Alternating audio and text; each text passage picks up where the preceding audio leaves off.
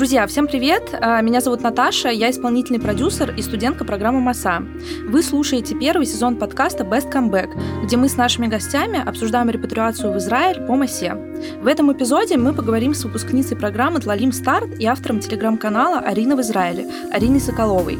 Поговорим об ее опыте прохождения МАСы и дальнейшей репатриации. Арина, привет, и спасибо тебе большое, что ты пришла. А, расскажи, пожалуйста, о себе и о том, как и когда ты решила приехать на МАСу. Привет, э, большое спасибо, что позвала. Я приехала на массу вместе с моим мужем 7 февраля. Полгода мы провели на массе в Хайфе, и после этого мы переехали в Нетанию и сейчас живем здесь как граждане. Расскажи, э, сложно ли вообще вам далось это решение? За сколько вы начинали планировать поездку? Э, и какие страхи у тебя вообще были? Угу. Мы планировали поездку за год, то есть у нас было супер обдуманное решение. Это был очень забавный момент, когда в феврале прошлого года мы устали от всего, устали от работы, от жизни в Москве, от э, темпа.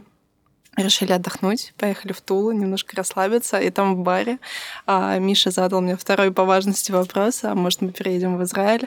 Я сразу согласилась, и после этого мы целый год готовились к этому планомерно, оформляли документы, смотрели э, возможности, какие у нас есть, э, какие программы мы можем использовать, э, смотрели видео, вообще изучали информацию об менталитете, о темпе жизни в стране, о городах и прочем, уровне жизни, естественно.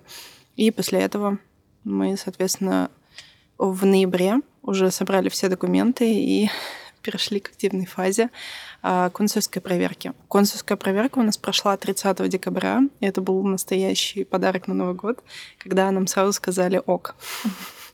А, а как быстро вообще вы выбрали саму программу, направление, какие варианты у вас были, а, и как вообще, в принципе, вы а, думали о том, как, куда вы поедете?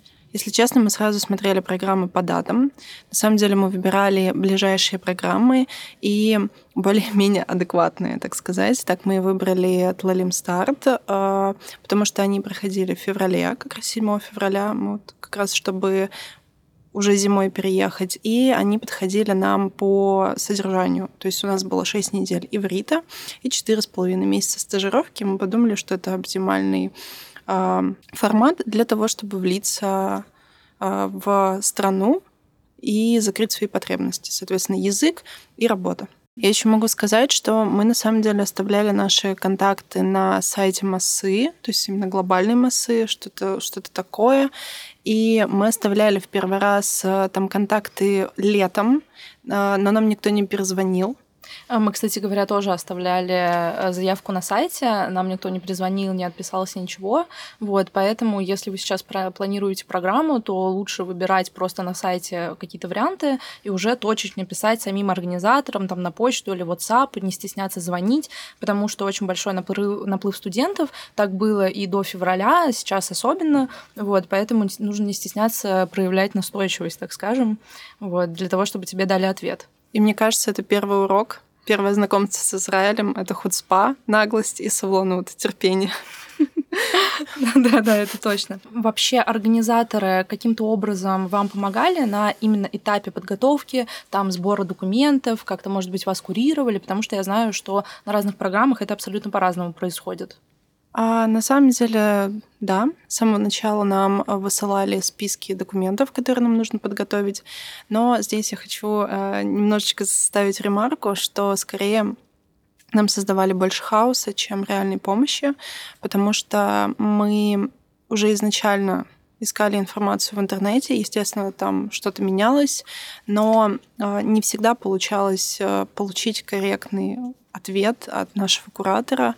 Особенно были проблемы там, с коронавирусными ограничениями, потому что на тот момент нужно было сдавать ПЦР там, и другие тесты, и никто не знал, например, какая справка должна быть, какой у нее номер. И в итоге, когда ты уже на, э, на низком старте и бегаешь по клиникам, это не очень весело.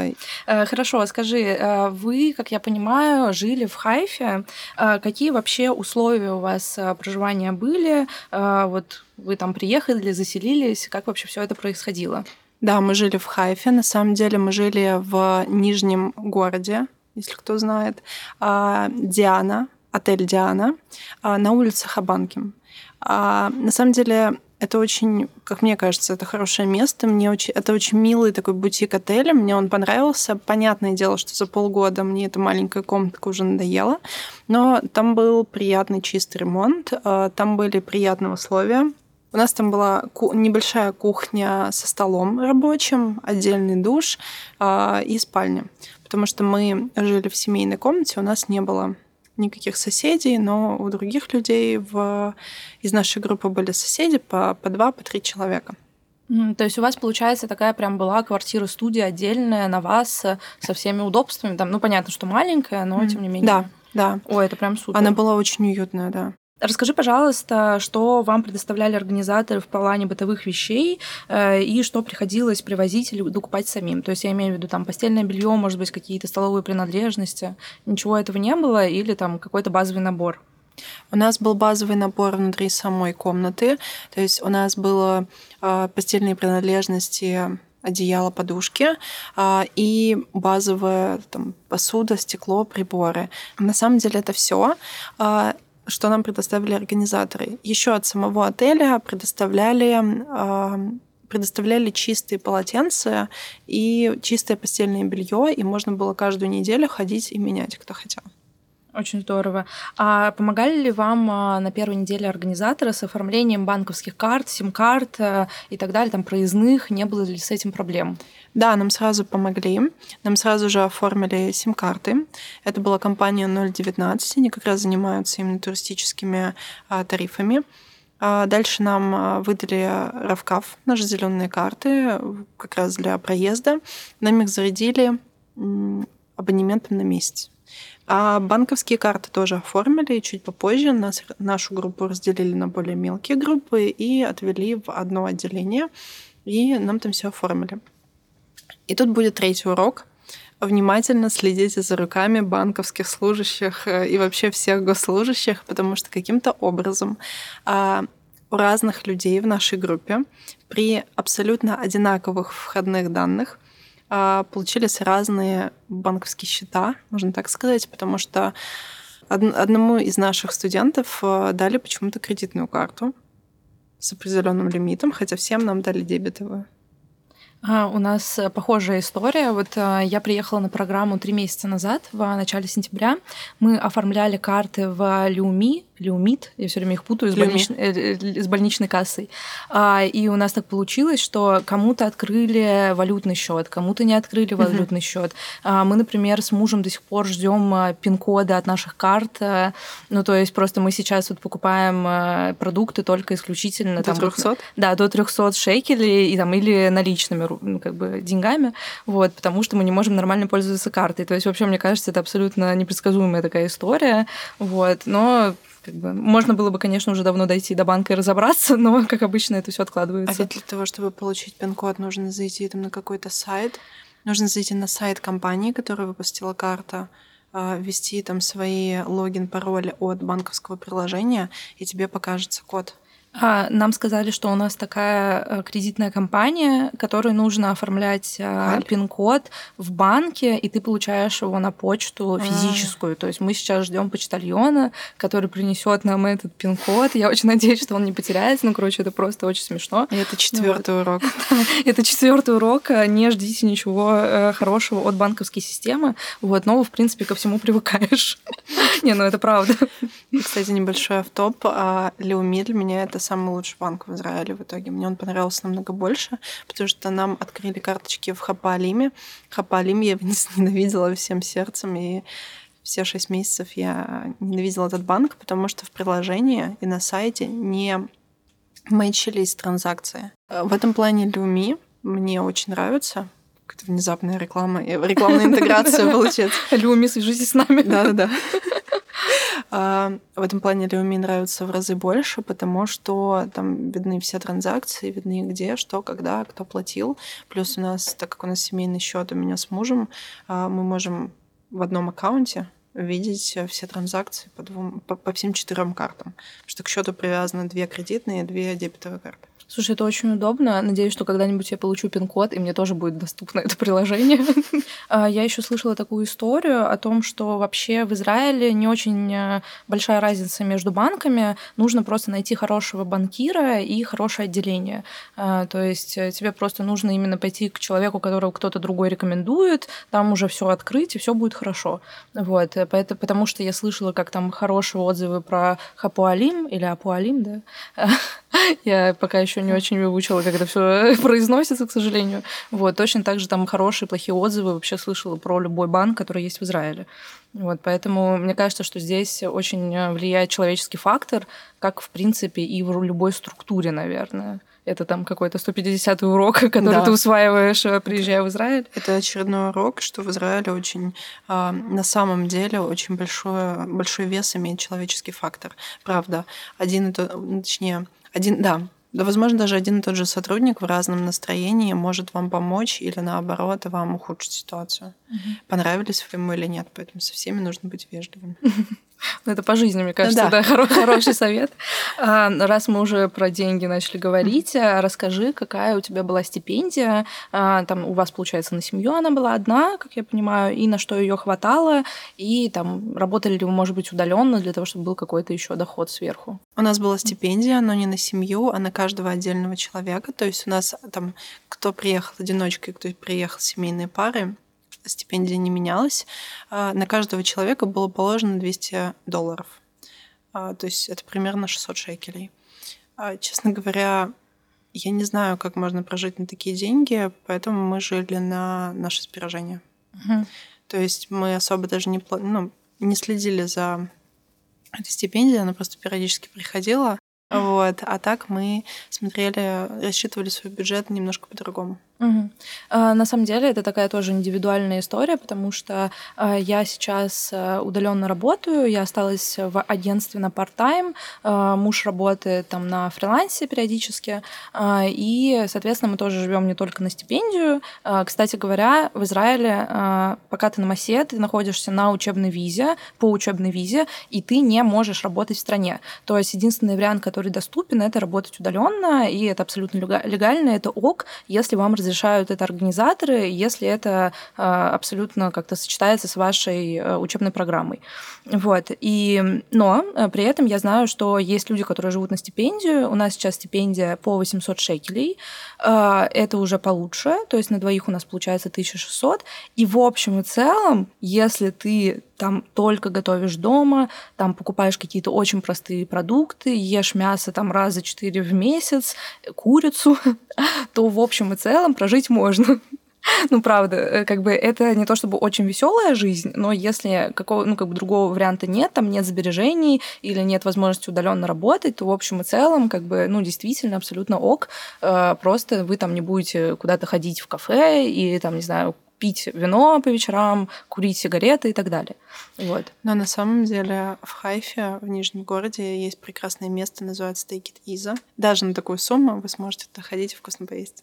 О, это супер, да. Э, это тоже интересная тема, кстати говоря, про какие-то места э, в Израиле. Я не знаю, может быть, я не права, я вот за эти три месяца заметила, что в Израиле в общем и целом дорого есть не дома, то есть в каких-то кафе, а, бистро и так далее, а, но разница между, там, не знаю, какой-нибудь уличной э, шавермой и каким-нибудь рестораном не очень большая. То есть ты как шаверму поешь там за, не знаю, 40 шекелей, так ты пойдешь в какой-нибудь итальянский ресторан, и там паста будет стоить 45. Вот, то есть, Где ты бы... нашла шаверму за 40 шекелей? Мы живем около Тель-Авива, я не знаю, мне кажется. У нас шаверма стоит около 70. Прямо дома, в Нетании. В смысле 70 за, э, за шаверму? Ну да, ну там такой плейт с кучей мяса мне муж покупает. 70 шекелей? Да. Нет, слушай, ну, значит, извините, значит, Батьяме очень дешево. Э, мы живем около, Бат... точнее, около Тель-Авива, это Батьям, 30 минут езды до центра Тель-Авива, вот, и в общем и целом, да, там типа 40 шекелей, шаверма, все окей. Ну, у вас там петухи по улицам бегают, так что неудивительно. Блин, просто это, это приехали снобы из Нетании, которые живут по соседству с французами.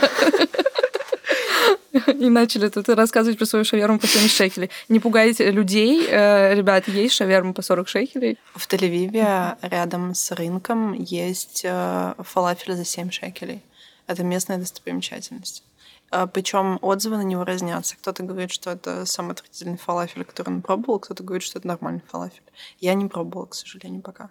А вообще, в принципе, вот ты можешь вспомнить примерно, на какую сумму вы жили, там, если в шекелях переводить?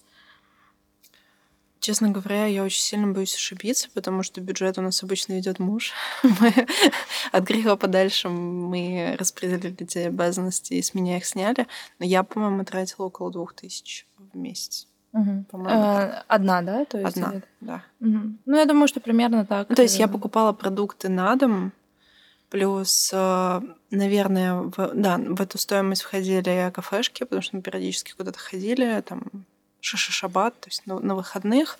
Поняла, слушай, ну супер. Да, но я еще раз хочу повторить, что не пугайтесь, если что, на да. 800 шекелей, правда, э, можно абсолютно прожить, то есть э, Если что, да, да. Вот у меня были знакомые, которые вот жили на 800 шекелей, вполне, просто ты, правда, да, больше готовишь, где-то себя ограничиваешь, но прожить можно. Но я все равно советую по возможности брать без ранее накопления в любом случае рассчитывать э, свою жизнь и э, свои ежемесячные траты хотя бы примерно. Это будет ваша, ваша подстраховка. Потому что мы смотрели меня муж смотрел средний уровень жизни, средний уровень цен, и, по-моему, немножко там докидывал, э, ну, чуть повыше, и спрашивал еще организаторов массы, какую примерно сумму они считают комфортной для жизни на одного человека. И это помогает э, быть готовым ко многим ситуациям. Вы лучше сэкономите, но у вас эти деньги будут, чем, допустим, вам на что-то не хватит. Ну, ну еще на самом деле самое главное правило, мне кажется, когда ты приезжаешь в Израиль, это не переводить ничего в рубли, да. потому что цены шокируют, а, действительно, но нужно понимать, что здесь а, вы временно в таком статусе студента, то есть когда вы начнете работать, вы уже будете получать а, местную зарплату, это абсолютно другой уровень, и, соответственно, как бы цены будут абсолютно сопоставимы, и мне кажется, что это абсолютно нормально. Вот, мы уже сейчас отвыкли там переводить все в рубли, потому что когда ты там покупаешь хлеб за 400 рублей, ты такой, боже мой, что это за волшебный хлеб золотой. Вот, сейчас ты просто сравниваешь цены уже между магазинами, там, между кафе, угу. э, и даже не думаешь о том, сколько это будет в рублях. Э, и, кстати говоря, очень большой плюс того, что в Израиле дорого, теперь все э, ну, у меня так работает. У есть плюсы? Слушай, у меня так работает. Я, например, смотрю куда-нибудь билеты в какую-нибудь страну в долларах, а, думаю, блин, что-то как-то дорого. Значит, перевожу в шейкель, думаю, о, так это типа три, по, три похода в магазин, значит, нормально. Да, вот. и я на самом деле перестала а, переводить в рубли где-то в первый месяц, наверное, а, даже несмотря на то, что мне приходила, приходила зарплата, я все равно понимала, что курс очень скачет, и что рубли это где-то далеко, плюс там через две недели начался как бы кризис, и рубль вообще перестал котироваться. И здесь шекель — это совсем другая валюта. Например, сейчас э, получаю зарплату тоже в рублях, и я на нее, если честно, даже не смотрю. То есть я оставляю себе сумму, э, которая мне нужна на английский. Я занимаюсь э, в онлайн-школе в Инглекс. Кстати говоря, тоже абсолютно замечательная школа. Вообще прямо супер рекомендую, правда. Я просто работала раньше в Skyeng, поэтому... А. Слушай, ну на самом деле, как бы, там без обид, но я просто пробовала Skyeng, а и я... А, и мне очень понравилась их поддержка. Вот. А, очень медленно, и там проблемы решаются просто там, типа, не знаю, за неделю, хотя ты просто там спрашиваешь, там, почему у меня не прошел платеж. Вот. В английском все очень хорошо, но не о них речь. Значит, и я оставляю себе просто сумму, которая мне нужна на месяц на занятие английским. Все остальное я просто перекидываю через золотую корону, и я уже просто примерно понимаю, там, вижу в долларах, сколько это получится шекелей. Вот, конечно, ты сильно теряешь на двойной конвертации, потому что, если кто не знает, сейчас по-моему, два самых простых способа перевести в Израиль деньги из России — это Юнистрим и Золотая корона. Юнистрим я не пробовала, э, Золотая корона очень Контакт удобно. Еще. Контакт? Мы переводили через контакт. Мы э, получали выделение на Адаре. Там хорошо приходили деньги, потому что есть проблема, что ты можешь перевести какую-то сумму, а она не дойдет. И, насколько я понимаю, это может зависеть от отделения. Поэтому мы всегда переводили на Адаре. А, там легко погуглить, вы поймете, где адрес, это в Хайфе. А, все приходило, все платежи Слушай, супер. приходили. А, вот, да, я перевожу через золотую корону, и на самом деле золотой короны нет никаких проблем. Но когда мы только приехали, я, конечно, тоже была в шоке от того, как все работает, потому что как раз тогда был какой-то, видимо, сбой у золотой короны, значит, и было очень тяжело получить деньги. Значит, мы пришли в отделение. Как и всегда по жизни. Деньги легко. Ну, понимаешь, одно, дело, одно дело, когда ты их еще не заработала, а другое дело, когда вот они у тебя как бы есть, а ты просто не можешь их получить на руки. И мы пришли в отделение, нам, значит, этот, не знаю, как банкир называется, кто это, работник отделения говорит, извините, у нас сейчас нету наличных денег, оставьте нам номер телефона, и когда деньги появятся, я вам для, э, для вас их сниму и вам позвоню. И, значит, короче, он нам через два дня нам позвонил, мы пришли, ну, короче, просто такая система. Мы так смеялись, испугались, просто, знаешь, это история из Startup Nation. Вообще. Очень испугались, что это, в принципе, работает как система, но нет, это просто был какой-то сбой, а так золотой короной все нормально. Так вот, да, я говорю о том, что, в общем и целом, я сейчас даже не смотрю на свою зарплату в рублях, я просто сразу понимаю примерно, сколько это будет долларов, а потом шекелей. Вот, так что очень удобно. У меня, кстати, по поводу денег, по поводу там, банковской системы, вообще взаимоотношений с деньгами, мы когда получили наши чековые книжки, да, может, в будущем расскажем, вам нужно будет получить чековые книжки для того, чтобы оплатить а, аренду квартиры.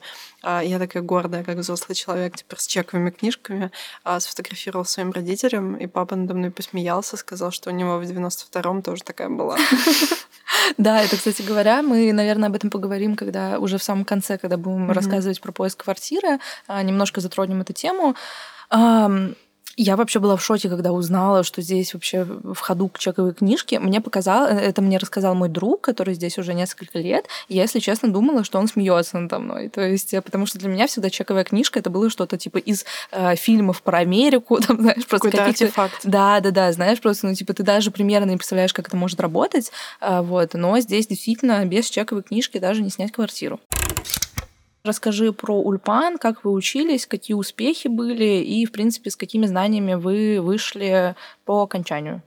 У нас э, были уроки иврита, четыре дня в неделю, по пять часов э, каждый урок каждый день. Нам задавали домашку, и мы, соответственно, э, делали что-то дома и проходили тему дальше.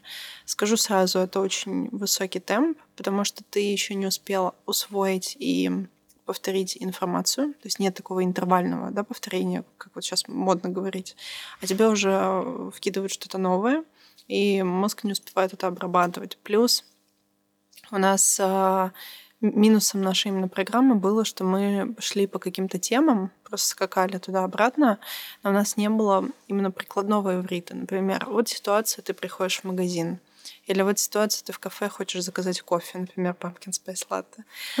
Вот, или там идешь в магазин купить сигареты или там еще что-то, или там хочешь спросить, э, как куда-то повернуть, э, как куда-то пройти. Вот такого у нас не было, к сожалению. То есть нас не учили языку улиц. Э, поняла, то есть вообще, в принципе, ну, как ты оцениваешь свой уровень вот по... Ну, то есть, как бы там, не знаю, ты можешь читать, или ты можешь что-то базово сказать, или просто ноль, и ты понимаешь просто, что это за буква.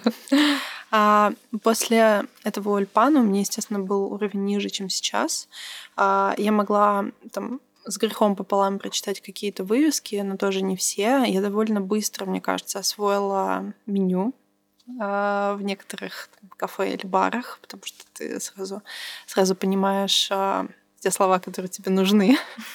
Вот. А, но но это, естественно, этого уровня недостаточно. Вообще, в любом случае, ивриту нужно учиться самостоятельно для себя конкретно, потому что 6 недель ну, это очень мало, это вообще ничто. Особенно мы начали учиться 9 числа, и нормально мы учились только до 24 числа. После 24 числа вся наша группа, естественно, мысли были о другом, поэтому а, прогресс сильно упал. А, слушай, ну я, кстати, для себя вообще, в принципе, поняла, э, что э, ульпан в Намасе, это вот, знаешь, исключительно для того, чтобы выучить буквы. А, примерно понимать, э, там, не знаю, как, как читаются вывески, э, и уметь ввести слово в Google переводчик. Потому, это уже очень много, потому Согласна. что когда ты приезжаешь, например, там, не знаю, название остановки только на иврите, э, и ты вообще не понимаешь, что это за буква, ты даже не можешь, типа, там, не знаю, вбить в переводчик. Можно, мне кажется, выучить иврит на массе, и я знаю нескольких ребят, которые прямо, знаешь, такие каждый день занимаются, mm-hmm. они большие молодцы, и mm-hmm. у них уже прямо какой-то разговор на иврит есть. То есть они могут там перекинуться несколькими словами там с таксистами, э, вот там, не знаю, в кафе что-то заказать и так далее. Вот. Но э, не нужно ждать, что это прямо какой-то хороший уровень, и что его после массы сможете выйти, там разговаривать, там тем более работать. Нет, э, конечно, такого не будет. Да, я согласна по поводу иврита. Я хотела сказать, что а, в иврите, мне кажется, в изучении процентов 70 зависит от вашей личной мотивации, от ваших личных усилий. То есть не стоит полагаться на ульпан, что в ульпане прям все разжуют и положат в рот. А, я замечала, что у многих людей поэтому пропадает мотивация, потому что они не понимают, а им с ними не нянчатся, и они расстраиваются. С вами не будут нянчиться. А, все нужно делать для себя конкретно. И если у вас, опять-таки, есть такая возможность, хотя бы вы учите буквы в стране исхода. Хочешь сказать аминь. Аминь. Омен. Омен, да, омен, правда. Арин, давай поговорим а, про следующий этап вашей программы. Это стажировка. А, как я понимаю, да, у вас а, стажировка предполагалась 4,5 месяца, ты сказала? Да. А, расскажи, нашли ли вам стажировку кураторы или там вы сами искали себе стажировку. Я уже говорю вы, потому что ты рассказываешь про, про вас с мужем, да. Вот. А, и про и... группу тоже рассказываю, про статистику. У нас было 12 человек, что-то знаю, поэтому, мне кажется, это более такая полная картинка, чем два человека. А у нас с мужем немножко разные ситуации. Дело в том, что он последние шесть лет в Москве работал в одной компании, в большой четверке, если кто понимает. А, и он продолжил, получается, работать а, в той же компании здесь. А, было забавно, что он хотел попробовать себя в чем-то новом. В итоге он прошел несколько собеседований, и самое классное была его компания в итоге. И он сейчас работает в израильском офисе, и он очень сильно отличается от московского. В итоге все хорошо. У меня была более такая а, многоступенчатая ситуация, потому что мне HR искал а, варианты, но в итоге она нашла только один вариант — стартап. Я в итоге прошла в нем стажировку, я сейчас осталась в нем работать за опционы. То есть у меня есть часть компании, я напрямую заинтересована в привлечении инвестиций, а, чтобы, соответственно, тоже моя доля росла. Я там теперь семья. Красиво. Да, звучит красиво. Расскажи про какие-то э, экскурсии, активности, которые были у вас на программе, были ли какие-то, ну так скажем, развлечения и довольно ли ты ими? На самом деле у нас подразумевались мероприятия каждую неделю. То есть каждый четверг у нас был день массы, и мы, и мы занимались чем-то вместе с нашей группой. Иногда объединялись несколько групп, и мы, допустим, куда-то ездили. Чаще всего это были лекции на тему Израиля. Но по какой-то причине это, эти, это были не прикладные лекции о том, как работает система, о том, какие первые шаги нового репатрианта будут, о том, там, к чему готовиться, об особенностях менталитета. Я не знаю почему, но у нас было примерно 50 тысяч лекций на тему «Кто такой еврей?». Все они назывались примерно так, а к нам приходили разные лекторы давали разные ответы. Вместе с тем у нас были поездки, причем первую часть э, программы у нас э, были те поездки, которые мне нравились. Например, мы ездили там, на двое суток на север, на Голланы, отдыхали там в источниках, серных источниках на границе Сирии, возвращались обратно, а, гуляли под Сфату и так далее. Под конец программы я перестала ездить в наши поездки, потому что, по моему мнению, они были плохо организованы. Сразу хочу оговорить, что, во-первых, я тот человек, который даже в школе не любил школьные поездки. Мне не нравится, когда мне говорят, э, в какое время я должна поесть, в какое стать, в какое там сходить в туалет и так далее. Мне нравится путешествовать сугубо со своим мужем, нам вдвоем, потому что мы можем построить свой маршрут так, как нам комфортно, отдыхать там, где нам комфортно, вкусно есть, а не там, где нам скажут и так далее. Самая запоминающаяся для меня поездка была в Тель-Авив, когда нас э, два часа водили по Тахана Мерказит. Это центральная автобусная станция в Тель-Авиве, самое худшее место во всем городе и во всей стране. Нас э, проводили на самый низ, то есть на самый нижний этаж. Нам рассказывали об архитектуре этого здания. Мы стояли э, в куче грязи, каких-то шприцов, какого-то мусора, плевков, человеческих испражнений, мне кажется. И рядом был вход в ночлежку. Э, ремарка. Южный район Тель-Авива — это самое неблагополучное место по рассказам, которое можно встретить в Израиле. Вот, я там как-то проезжала, и мне было достаточно. То есть там просто даже страшно проезжать. А, я, кстати, здесь соглашусь с тобой. Я не люблю вообще, в принципе, экскурсия, когда вы там собираетесь, там, не знаю, 50 людьми, ездить куда-то на автобусе в 7 утра, просто там выходите в одном месте, в другом, нету времени, чтобы нормально mm-hmm. поесть.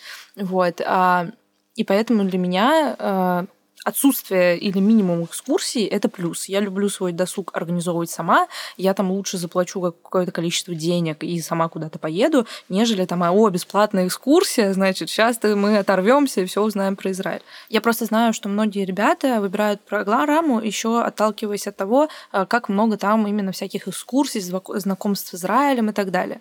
Вот, э, поэтому тут тоже, конечно, очень индивидуально. Вот, я так понимаю, что у вас были какие-то экскурсии довольно много, но их э, качество тебя не очень устраивало. Да, все верно. А в том числе у нас была масса ID. Очень многие любят именно это развлечение. Это четырехдневная поездка по разным городам, по разным как бы, уголкам страны. Я хотела с этой поездки уйти после первого же дня. А почему? Первый день у нас был в пустыне. А, вроде бы здорово. Я в первый раз была в пустыне. Это был очень интересный опыт, правда. Мне очень понравилось. После этого я еще тоже ходила в пустыню, там на Масаду поднималась. Все было замечательно, но я считаю, что здесь очень большая ответственность лежит на организаторе. И очень много вещей наши организаторы не учли и поставили просто всю нашу группу в очень опасную ситуацию. Во-первых, было слишком жарко. Мы ходили по пустыне в температуре 36 градусов. Во-вторых, это был первый день, у него было следующее расписание. Мы выезжали в 2 часа ночи, утра, как кому удобно, из Хайфы. Там мы пили кофе, который нам предложили. Потом мы ехали на какую-то заправку, чтобы завтракать. На завтрак нам предложили три сэндвича. Ты эту еду берешь с собой в поход на целый день, на 6 часов в пустыне. Не густо. А, то есть ты а, проснулся в 2 часа, ты сонный, ешь на заправке, сухие сэндвичи, сухой хлеб. Потом собираешься и идешь в пустыню на 6 часов. Ты уставший, ты не выспался, ты не готов к таким физическим а, упражнениям. У тебя несбалансированная еда, то есть у тебя быстрые углеводы, которые очень быстро перерабатываются. Самая проблема была еще в том, что эти сэндвичи портились на жаре. То есть ты по факту на перевале ешь стухшую еду. Причем я свои оставила в автобусе, потому что я взяла другие снеки, батончики, которые не испортятся на такой жаре, потому что я понимала, что ну, я не люблю как бы есть стухшую еду. Мои запросы не очень высокие. Да. Я не ем стухшую еду. Да. Ну, такие у меня понты вот такие. В общем, все эти шесть часов мои сэндвичи ждали меня в жарком автобусе, и их ждала та же самая участь, что и все остальные сэндвичи у остальных людей. Это первый момент. Второй момент. Нам изначально сказали, что у нас будет очень легкий маршрут. Типа этот маршрут подходит для семей с детьми.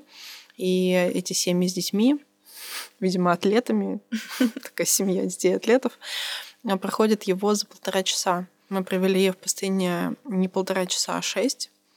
У нас был, по-моему, всего один или два привала на туалет. А, и вишенкой на торте был спуск. А мы спускались в пустыне. Для неподготовленных людей супер э, опасный и страшный маршрут. Мы спускались по нему полтора часа. Это была узкая тропинка с огромным количеством камней. Я не знаю, я думала, я там умру просто. Мне, и не только мне, хотелось просто спрыгнуть э, с горы и в целом как бы закончить наше страдание. Тут совет, если вы идете в пустыню, во-первых, уточните у своих организаторов все детали, а, прям вот дотошно уточните все детали, потому что это в первую очередь ваша безопасность. Во-вторых, обязательно берите одежду с закрытыми руками. Вы можете обгореть. Во-вторых, э, в-третьих, точнее, а, берите с собой защиту от солнца и обновляйте периодически, потому что вы потеете, защита ослабевает, а вы не заметите, обгорите. В пустыне очень жесткое солнце. А, да мне вообще, в принципе, кажется, что перед всеми экскурсиями, если вам кажется, что э, какой-то информации недостаточно, лучше 10 раз уточнить, потому что я, слава богу, с таким не сталкивалась. У нас в этом плане, там, спасибо организаторам, они всегда пишут очень четко, там, возьмите с собой, там, 3 литра воды на человека, возьмите с собой, там, кепочки, панамки и защиту от солнца.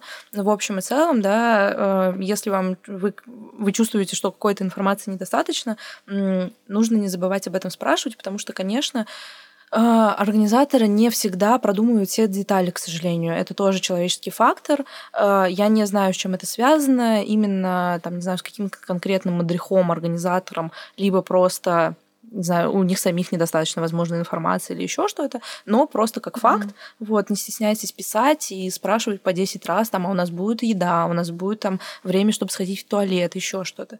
Вот, и что самое главное, а, я не слышала такого, что например, на ту же массу ID заставляют ехать. Да. Обычно э, желающих больше, чем мест на разные экскурсии, поэтому если вы, например, там такие же любители экскурсий, как мы с Ариной, в общем и целом, вы действительно можете отказываться, и ничего страшного как бы не произойдет.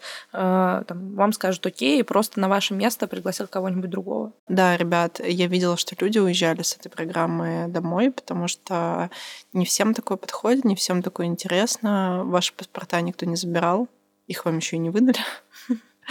Вот, поэтому вы можете сказать, извините, у меня вот изменились планы, и я поеду домой. Э, мне кажется, вообще, в принципе, это очень важно помнить, а, что МАСА — это все таки такая история, ты здесь становишься студентом, действительно, то есть ты опять вот в этом статусе находишься, но нужно не забывать, что все равно ты можешь отстаивать какие-то свои права в корректной форме. Угу. Амен.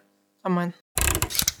А, расскажи, пожалуйста, в конце программы помогали ли вам организаторы с получением а, документа и гражданства?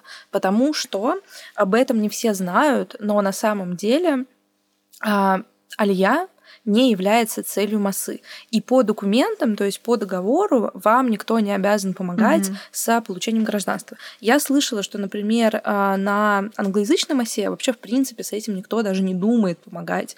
А, это исключительно наша СНГшная версия Машсы. А, здесь просто принято в том или ином виде помогать студентам с оформлением каких-то документов. Но у всех, опять-таки, это абсолютно по-разному проходит. Расскажи, как это было у вас? Да, нам помогали. Где-то в середине, наверное, программы нас спросили, кто собирается репатриироваться. А, в итоге у нас собирались 11 а, человек из 12. Нам собрали документы, а то есть мы снимали копии из тех документов, которые нам нужно передать в МВД и нам помогли заполнить э, анкету. А, и в общем и целом получается, что у вас уже там в последний день программы были на руках документы. Чуть раньше. На МАСе есть такая серая зона, как они сами ее называют. А, в целом это не принято афишировать, но не принято афишировать именно в госучреждениях или там выкладывать в соцсети как-то активно, вот именно фотография. Но тебе могут, могут дать документы чуть пораньше. Ты как бы вроде бы можешь, а вроде бы не можешь ими пользоваться, потому что ты одновременно находишься и в статусе студента, и уже в статусе гражданина. Но ты не можешь быть студентом-гражданином. То есть как бы это серая зона, такой вот нахлест происходит. У нас организаторы говорили, что это прямо секретный секрет, но я более чем уверена, что все госучреждения, они между собой, ну, точнее, МАСА договариваются с МВД, потому что иначе, иначе в обход МВД, а, в обход Израиля не получится это сделать. А, сейчас, кстати говоря, не знаю, у всех ли, но мы в такой ситуации, что, скорее всего, мы закончим МАСУ, и гражданство мы получим только в течение первого месяца, потому что большие очереди, я честно не знаю, это какое-то упущение наших организаторов, что они не послали наши документы заранее, или просто действительно настолько большие очереди, что у нас, получается, заканчивается учебная виза, заканчивается программа, и потом только там, не знаю, через пару недель, как я понимаю, возможно, может быть такая ситуация, что мы получаем гражданство после. Да, и мы вот это вот время будем в статусе туристов. Это, конечно, супер неудобно, потому что получается, что страховка учебная у тебя заканчивается, новую ты оформить не можешь. Сейчас квартиру никто не сдает э, тем, у кого нет гражданства, и ты, получается, там живешь либо в саблетах. Саблеты это ну, как бы временное жилье, то есть там это... Э, субаренда, можно сказать. Да, да, субаренда. Вот, поэтому на самом деле тоже очень важно думать всегда об этом заранее, потому что никто а, Организаторы помогают с получением гражданства. Я так понимаю, что практически э, все то есть все организации это делают, но э, вам никто не дает гарантии, когда вы получите документы, какой набор документов вы получите. Вот, поэтому всегда очень важно э, приезжать на массу с каким-то минимальным, опять-таки, угу. запасом денег, как уже говорила Арина, для того, чтобы, например, у вас э, была возможность снять отель, снять да. посуточное жилье, еще что-то, или, например, если что-то серьезное, обратиться к врачу на время, пока у вас не будет какой-то страховки вменяемой. Вот, это тоже очень важно продумывать. К сожалению, действительно, э, масса это супер возможность, ну, как бы я так считаю. Я а, тоже так считаю. Да, но а, здесь очень много переменных, очень много моментов, где важно себя подстраховать просто для того, чтобы было спокойно. Я тоже присоединюсь к этому. Сейчас а, а, особенно быстро меняются условия, особенно быстро растягиваются очереди. Организаторы не все могут предусмотреть. И ты уже об этом заикнулась. Как вы искали квартиру после? Сколько у вас времени на это ушло? Мы искали квартиру примерно месяц. Мы продлили наш, ну, то есть аренду в нашем а, отеле, в котором мы были на Массе, еще на три недели. А мы искали через Ядштайм. Это местный сайт вроде Циана переводится как вторая рука. Там можно найти много чего, в том числе и квартиры в аренду. Параллельно я смотрела группы на Facebook, но, честно говоря, конкретно я ничего там не нашла. Многие находят. А, ну, не мой вариант. Просто говорю, что можно вбить название а, города и добавить аренда. И вам выйдет очень много групп, например, там а, Тель-Авив аренда, и вам выйдет много групп, и можно поставить по количеству подписчиков, там, количество публикаций, какие из них активные и неактивные, просто вот выбирать себе постоянно сеть, мониторить варианты. А мы посмотрели, по-моему, в сумме, ой, чтобы не соврать, по-моему, 12 квартир. Ого, мы смотрели, х... да, мы смотрели Халон, границу с Бни-Браком, Батьям, а, Хайфа и Нетания. И вот mm-hmm. в итоге мы остановились на Нетании. А, я очень советую быть внимательными касательно договора. Я понимаю, я понимаю, что это легче сказать, чем в итоге реализовать. Скорее всего, у вас договор будет на иврите. Мне кажется, на английском там буквально вообще там единичные случаи. Во-первых, а, в Израиле есть э, стандартный такой типовой договор. Он занимает примерно 3-4 страницы. А, его можно найти в интернете. Но очень много хозяев а, добавляют свои условия, и договор может растянуться там, на 11 страниц, например, на 27. Тут наши реальные случаи. Поэтому нужно переводить с помощью Гугла это самый простой способ, но лучше, если у вас есть возможность, попросить ивритоговорящих знакомых. Нам так помогали наши родственники, и мы очень сильно им благодарны за это. Они нас э, сопровождали э, на подписании договора и давали комментарии касательно пунктов в договоре. Плюс э, ремарка, если вам что-то не нравится, вы можете попробовать договориться с хозяином, исправить пункты убрать, добавить. У нас получилось. У нас еще не было опыта поиска квартиры в Израиле, еще эта сказка только впереди. Вот, но я надеюсь, что э, э, обо всем можно договориться.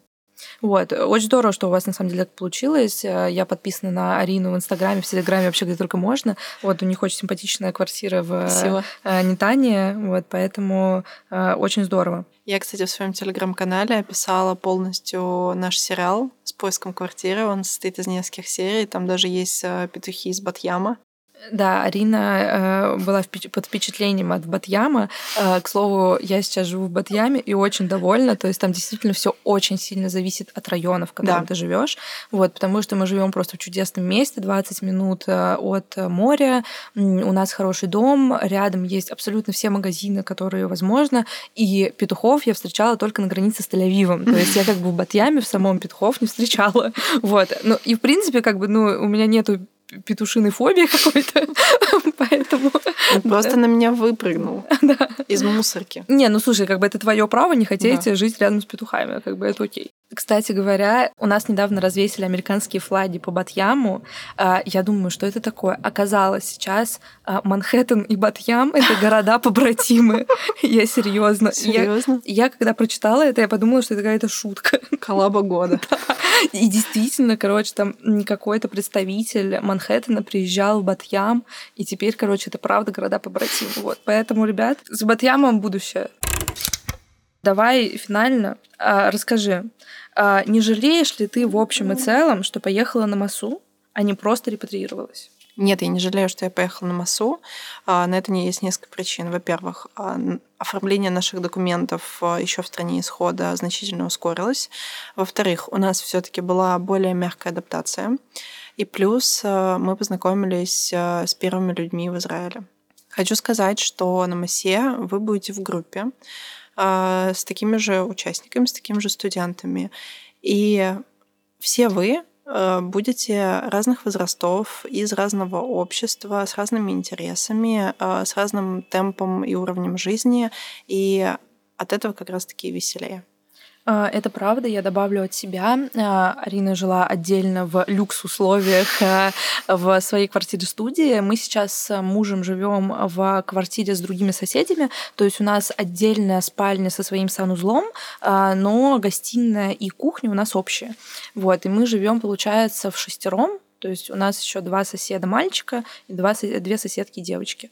Вот, я очень волновалась, как мы найдем общий язык и каково это будет. На самом деле вообще все супер, э, все адекватные, все взрослые ребята. Э, Мы даже часто устраиваем какие-то, знаешь, вечера, где там, не знаю, что-то смотрим э, или там вместе ужинаем, обедаем. Вот, поэтому это очень здорово. Короче, бояться нечего.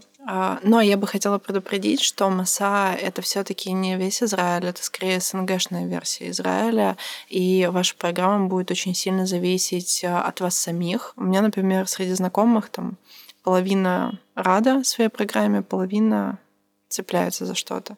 Мне кажется еще, что очень важно а, не завышать ожидания, Да, да, а занижать их. да. Потому что я хотела поехать на программу, наверное, еще 4 года назад. Я за это время такое количество отзывов прочитала, просто ужасающих. И У меня были очень заниженные ожидания, правда. М. И сейчас я довольна программой, у нас действительно хорошие Мгм. организаторы. Вот. Конечно, есть свои сложности. К каким-то вещам нужно полегче относиться, возможно. Просто я приехала сюда, и я поняла, что все, да, как бы, ну, я снова студентка, а, это такая новая жизнь, и поэтому нужно опять э, как-то, короче, адаптироваться. Я полностью согласна, потому что у меня была совершенно обратная история с отзывами. Когда я читала отзывы на массу, причем не только моего организатора, но и других, я видела только сугубо положительные, причем такие а, прям такие приторно-сладкие. То есть все было не просто хорошо, а все было замечательно. И я насторожилась, потому что это очень похоже на секту, потому что когда все хорошо, то это, скорее всего, неправда что все люди разные, повторюсь, и всем не угодишь. Я согласна с Ариной, э, и это одна из причин, почему нам пришла в голову идея записать такой подкаст, приглашать людей с разных программ, просто потому что в основном в интернете э, только официальная информация с какими-то отзывами на сайтах, в соцсетях. И мы понимаем, что это все очень жестко модерируется, и это логично. Поэтому нужно очень тщательно подходить к выбору организатора, к выбору программы. И помни цель. Главное, с какой целью вы приехали. Получить гражданство. Э, Финально, Блиц. Значит, оказавшись перед Биби, что ты ему скажешь? Э, Расскажи, э, что тебе больше всего не нравится в Израиле Мне больше всего не нравятся в Израиле две вещи. А первое — это транспорт. В Израиле есть очень много приложений, в которых вы можете отслеживать а, расположение транспорта, прокладывать маршруты, и у каждого из этих приложений разная доля вероятности, а, разная доля вероятности, что этот маршрут будет правдивым. Например, сегодня я добиралась на час дольше. А вторая вещь, которая мне не нравится, это попытки некоторых старых репатриантов устраивать здесь дедовщину. А, что тебе больше всего нравится в Израиле? Мне больше всего нравится в Израиле то, что я чувствую себя здесь дома. У меня нет ощущения, что я живу за границей, а мой дом где-то там. Я, я понимаю, что мой дом здесь, потому что здесь мой муж, я гражданка, и мне здесь комфортно. Супер! Спасибо большое, Арина. Я была так рада тебя видеть. Конечно же, спасибо нашему звукорежиссеру Илье Гликину. До встречи!